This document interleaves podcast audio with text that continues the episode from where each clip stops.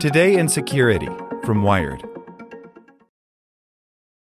For the ones who work hard to ensure their crew can always go the extra mile, and the ones who get in early so everyone can go home on time, there's Grainger, offering professional grade supplies backed by product experts so you can quickly and easily find what you need.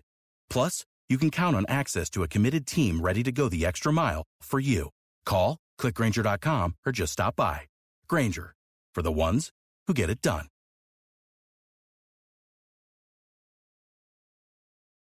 Want to learn how you can make smarter decisions with your money? Well, I've got the podcast for you. I'm Sean Pyles, and I host NerdWallet's Smart Money Podcast. Our show features our team of nerds, personal finance experts in credit cards, banking, investing, and more. And they'll help you make the most of your money while cutting through the clutter and misinformation in today's world of personal finance. You'll get clarity on strategies to help you build your wealth, invest wisely, shop for financial products, and plan for major life events. Listen to NerdWallet's Smart Money Podcast wherever you get your podcasts. Welcome to the spoken edition of Wired. Shopping for a great gift for the guys in your life is hard. Mack Weldon has you covered.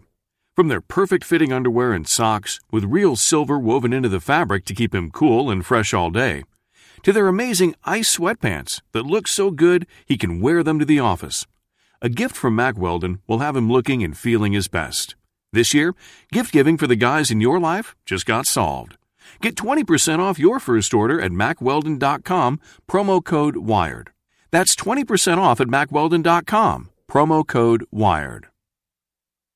Hacker Lexicon What is a Dead Drop? by Andy Greenberg. For almost three years, starting in the fall of 2015, a 56 year old Chinese American tour guide named Xuehua Edward Peng would periodically carry out a strange errand. Every few months, he'd book a room at a certain designated hotel, first in California and later in Georgia, and leave $10,000 or $20,000 in cash in the room, inside a dresser drawer or taped to the bottom of a desk or TV stand.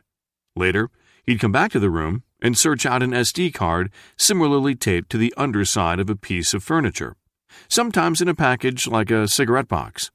He'd pick it up, leave, and later board a flight to Beijing, where he'd personally deliver the card full of classified secrets to his handlers at China's Ministry of State Security. According to court documents, Peng was carrying out a practice intelligence agents and pawns like Peng have used for years, known as a dead drop. That term of art was helpfully defined by the FBI special agent who would later sign the criminal complaint charging Peng with espionage. A dead drop is a method of spycraft used to pass items or information between two individuals using a secret location, thus not requiring them to meet directly, so as to maintain operational security. Peng agreed to plead guilty to the charges on November 25th. A dead drop, in other words, is a coordinated handoff in which a source leaves a physical object, papers, data, cash, or even secret machine or weapons parts, in an agreed upon hiding spot. The recipient can then retrieve them more easily and with less chance of being spotted than they could in a simple meetup. As old school as that trick may sound in an age where gigabytes of digital contraband flow freely around the internet, Peng's case shows that the venerable dead drop remains a very viable tool of the spy trade. As rarely used and paranoid as they may sound, dead drops still benefit those who want to send information or an object to a recipient undetected or anonymously, says Runa Sandvik, a security consultant who has worked as the senior director of information security at the New York Times and a developer for the anonymity software Tor. Meeting a reporter or a source in person may not be ideal. You can send something in the mail, but then you're trusting another party, and the mail service may be able to inspect and review the contents before it's delivered, says Sandvik, who adds that she has, in fact, helped to arrange a dead drop between a reporter and a source in the past.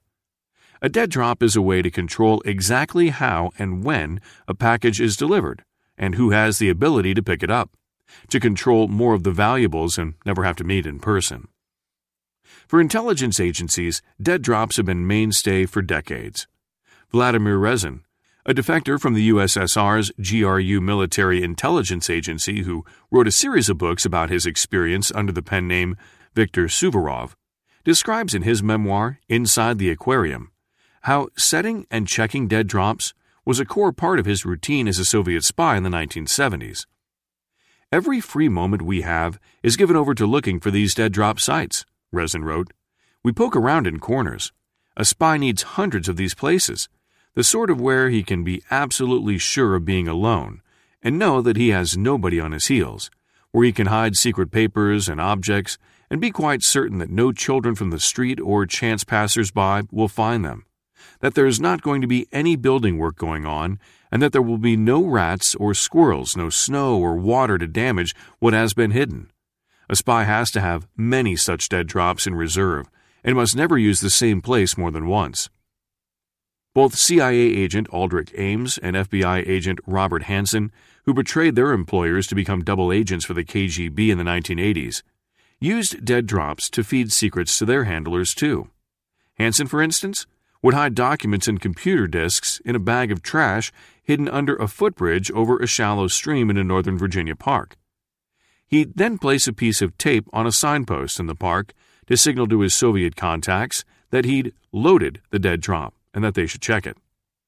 In more recent years, cryptographers and privacy focused software developers have been working to replicate the anonymity and stealth of a physical dead drop in digital form. The software tool SecureDrop, which Wired uses along with several other news outlets, allows sources to send tips and documents to journalists over the anonymity network Tor.